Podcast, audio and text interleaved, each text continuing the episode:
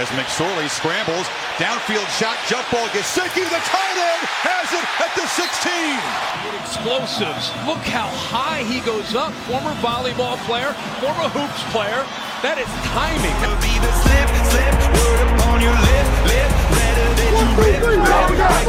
Whatever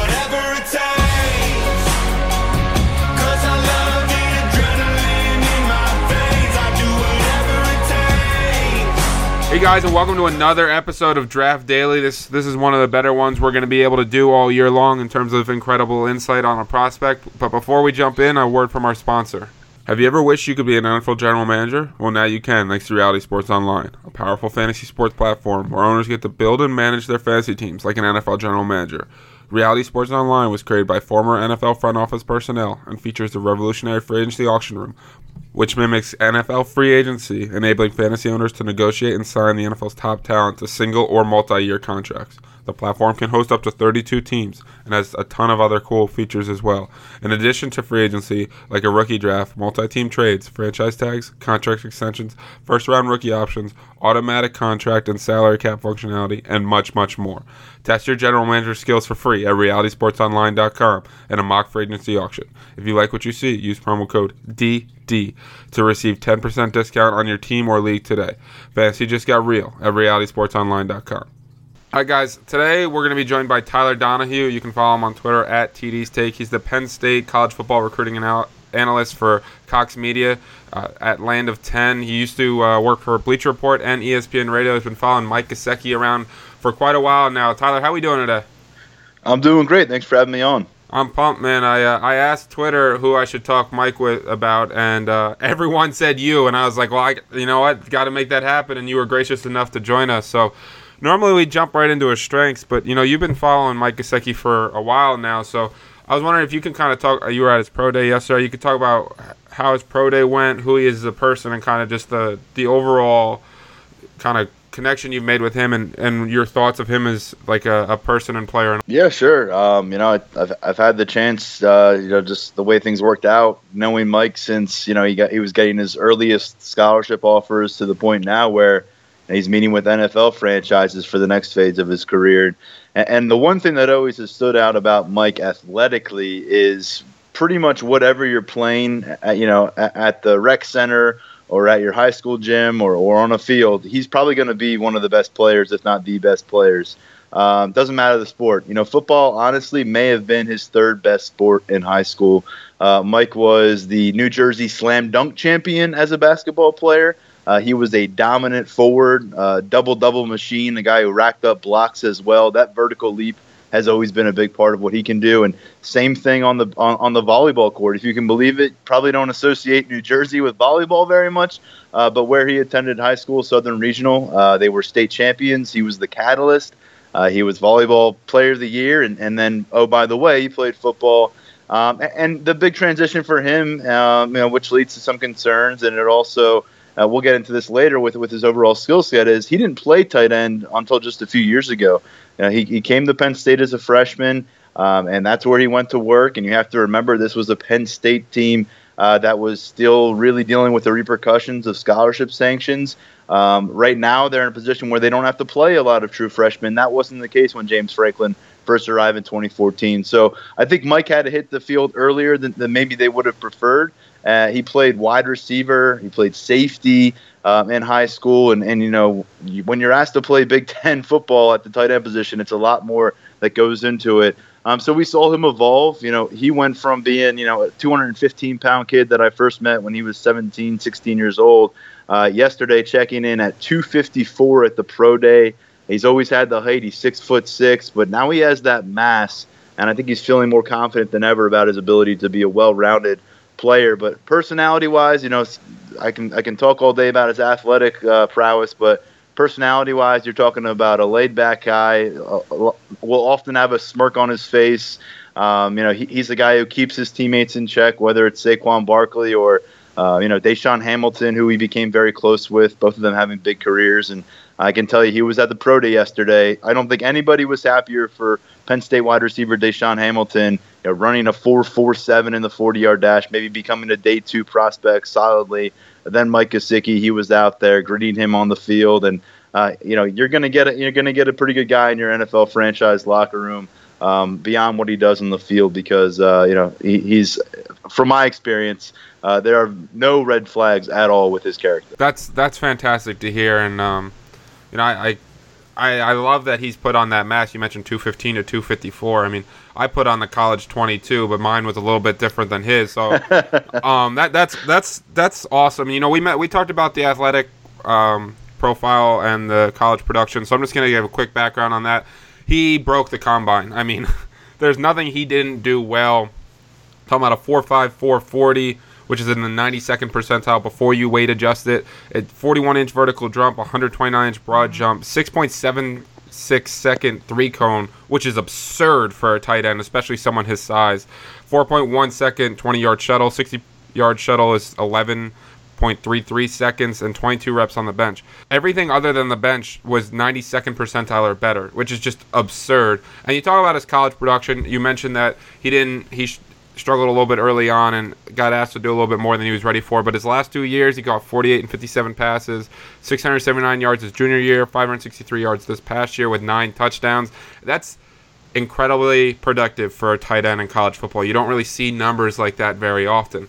So I, I just want to jump throw it to you right now and when you watch his game and what do you think his greatest strengths are and what gets you most excited about his chances to be a very successful even star professional tight end I, I think you know right off the bat, what stands out about him is is the the dynamic threat he presents downfield because of those numbers you mentioned. You know who is going to cover that? You know who is accounting for Mike Gesicki on any given play within your defensive scheme? Can you trust a linebacker to handle those duties? Do you need to to uh, identify safety, and, and is that safety going to have the length to deal with Mike?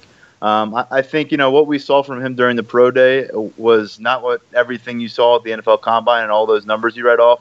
He let those numbers speak for himself. There was no reason for him or, or Saquon Barkley to go out there and, and go through these test test numbers again. Although I will tell you, Gesicki said he was quote disappointed about that broad jump. He said he had an 11.3 and then fell back a little bit to the 10.10. Uh, he said he, he considered redoing that. So that kind of tells you where he is as an athlete.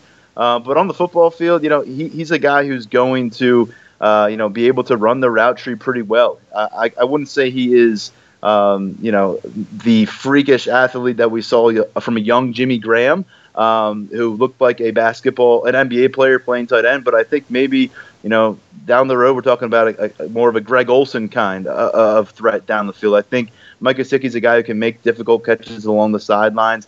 Uh, he can win those 50-50 balls. I mean, Trace McSorley trusted him so much at Penn State. When it was money situations, third and long, McSorley getting flustered, rushed out of the pocket. Gesicki is where he looked to, uh, and and oftentimes Mike would uh, come down with these incredible catches and make them look easy because he's six foot six uh, and he and he has the wingspan of maybe a six foot eight, six foot nine guy. Um, so I, I think when you talk about a red zone threat, when you talk about matchups, uh, you know, just attacking the seam, uh, he's somebody that, that put on a clinic at the pro day, caught everything thrown his way. Um, and I'm telling you, I heard some pretty audible oohs and ahs coming from the NFL scouts uh, that were watching that performance. I mean, uh, just to follow up on a few things you said. One is with the not redoing any of the testing. It's it's just like if, if you got hundred on your test and they said, well, you could retake it if you'd like it. Why would you ever want to retake it? So I, I think him and Barkley were both very smart to just rest on those numbers. And you, you talked about his contested catch rate or contested catch ability. He caught nine of twelve contested catches uh, this past season, which was the best rate in the nation among all tight ends. I mean, he's very comfortable in traffic. He can extend for passes. He's, I think he's got really good body control near the sideline.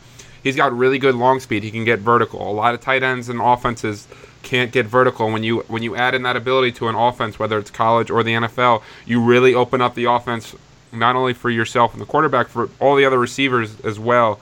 Because teams don't have that many guys that can stop players that can do that. Like you mentioned, who who are you going to put on him? Are you going to put a corner and he's way too big, or are you going to put a linebacker and he's too slow? He, he becomes a matchup nightmare in the NFL. And you know the plays he can make down the field in the red zone is what gets me so excited about his game. I I think that for what if you ask him to kind of just basically be a receiver at that tight end position. You use him in the H back, you use him offset, you kind of get creative with him, you put him in the slot. He can be incredibly successful from day one. I think there are a few things that I noticed in his game that can limit how quickly he translates to the NFL if they try to make him a strict inline tight end. I think he's got a lot of work to do in his blocking. Now, the old joke is that the best blocking Mike Gesicki does is on Twitter when people say he can't block and then he blocks them on Twitter. But I, I think that he has the strength and arm length and all this stuff that he could develop into at least an adequate blocker. And I think you can protect him from that in certain areas. And I think the other thing in his route running, you mentioned that it's not perfect. There's there's certainly aspects of his route running that he can improve on. I think sometimes when defenders get their hand, hands on him at the stem of routes, he can struggle with that some. But again, these these are things that I think you can protect him from. You get him free releases. You can do a lot of things with him, and he can be an impact guy day one and develop into a big time NFL tight end. Are there any concerns that you have with his game? I mean, you touched upon it, um, you know, and for me, it's not so much a concern uh, as it is, you know, the one thing that's lagging behind in the rest of his development because of his background in football is his ability, um, you know, to be an is- a successful isolated blocker. Um, and, and, again, he didn't play tight end. He, I don't think he was asked to block anybody. Uh, maybe he threw down a few cornerbacks uh, while playing receiver at Southern Regional, but you know, this is something that was new for him at Penn State. Um, you know, and, and at times, uh, you know, he received criticism, and he was always very mature when that happened. And he made it a point yesterday while speaking with him. He said, you know, everyone wants to talk about his ability to high point the football, win, you know, win those contested battles, stretch the field. But he says it's really important to him uh, that he can be in there on third and short, that he can be tasked with blocking duties, and that he can do everything that that a complete tight end uh, is is asked to do at that position. And so he says, you know, that's his goal. Wherever he ends up, that's his goal uh, is to you know shake off any kind of notion that he can't be a complete tight end as soon as he gets to camp. So I think that's really good to hear. It's it's really uh, you know it's impressive to hear a player who you know is, is showing that humility without being asked about it and and is you know addressing hey this is something that's viewed as a weakness it's something i'm working on and and i plan to you know correct people who say I, I can achieve this down the line. So I you know I think with with Gesicki though, um, you know the what he brings to an offense, I just think he adds he adds some juice, man. I think he can be a missing component for an offense that takes a team from, from being a, really good offense to being a potentially great offense. And and I you know I'm curious to see where he will be because you look at where he was at Penn State, not like he was the focal point. Yes, he set the record for, for program history uh, with 129 receptions, but you know he had Barkley, he had DaeSean Hamilton, he had Chris Godwin before that. Um, so this is a guy who is very comfortable waiting for his share of, the, of targets to come through. And when that volume does arrive, he does good things with it. Yeah, and listen, if we're talking about a weakness versus strength, his strengths matter to me more than his weaknesses, especially in a league that's passing 64% of the time. So if I can take advantage of his receiving ability, you know, and I, I need to be a little more patient with his blocking ability. That's something I'd be perfectly fine with if I was an NFL team. You know, I, I always ask a guy about a player comparison, and listen, I'm not expecting you to be like, you know, he's Greg Olsen in every single aspect. Just kind of, but when you when you watch him, is there anyone that he reminds you of? Yeah, well, I mean, I, I did bring up Greg Olsen earlier here, and, and no, I just I, I look at the measurements and how they combined at the combine. I believe Olsen was smack dab on the money, six foot six, six, uh, 254 pounds, ran in the low four fives. Um, his vertical wasn't quite where Mike is. I think Mike may be a better overall athlete. Olsen, you know, Olsen came in and, and he wasn't somebody who was viewed as the most complete tight end uh, in that draft as a first round pick, but he came in and he developed. I think there are comparisons to to Zach Ertz as well, you know, where he was coming out of Stanford, uh, just being someone who, who had such a, such a catch radius and and just really presented matchup issues. We saw how vital he was for the Eagles in the Super Bowl victory.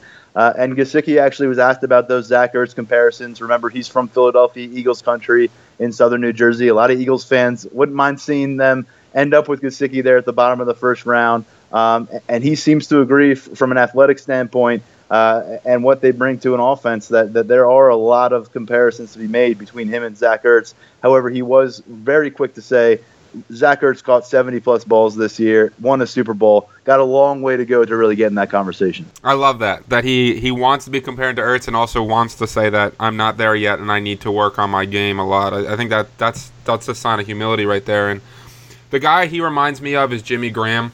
And I know you mentioned that he wasn't quite the athlete Graham was on the field, but off the field, his numbers are very similar, if not better than Graham's.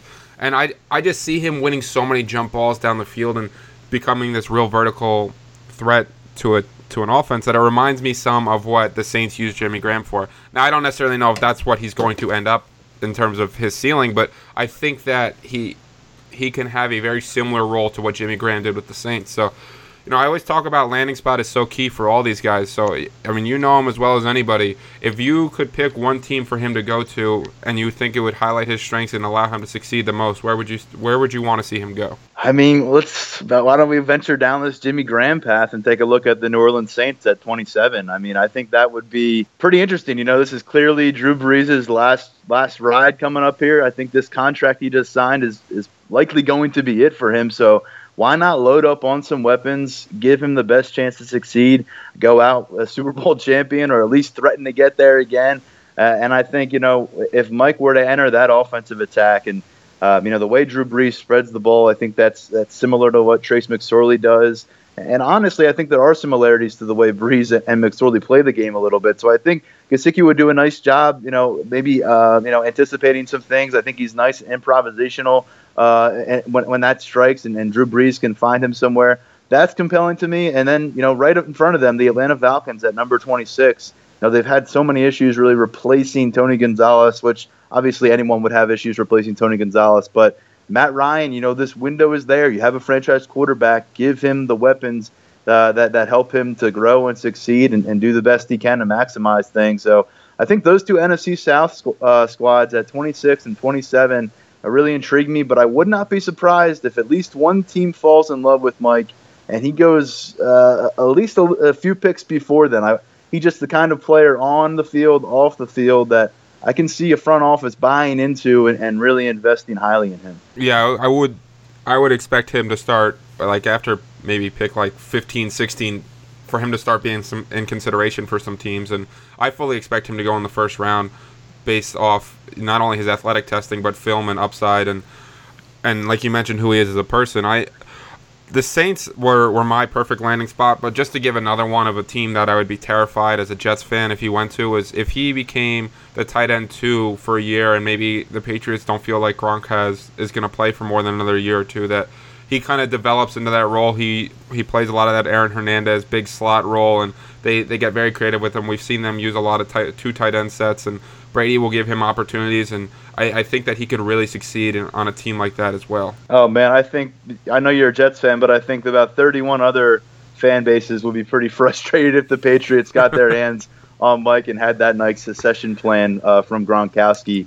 Well, that would be something. Uh, but yeah, the, I think all these teams, what do they have in common? They have pieces. They're, they're strong teams. I think it's a good spot for him uh, to help push a team further into the playoffs and maybe into Super Bowl contention, especially if he lands somewhere somewhere there in the in the mid to late twenties. Those are the kind of teams that we're looking at.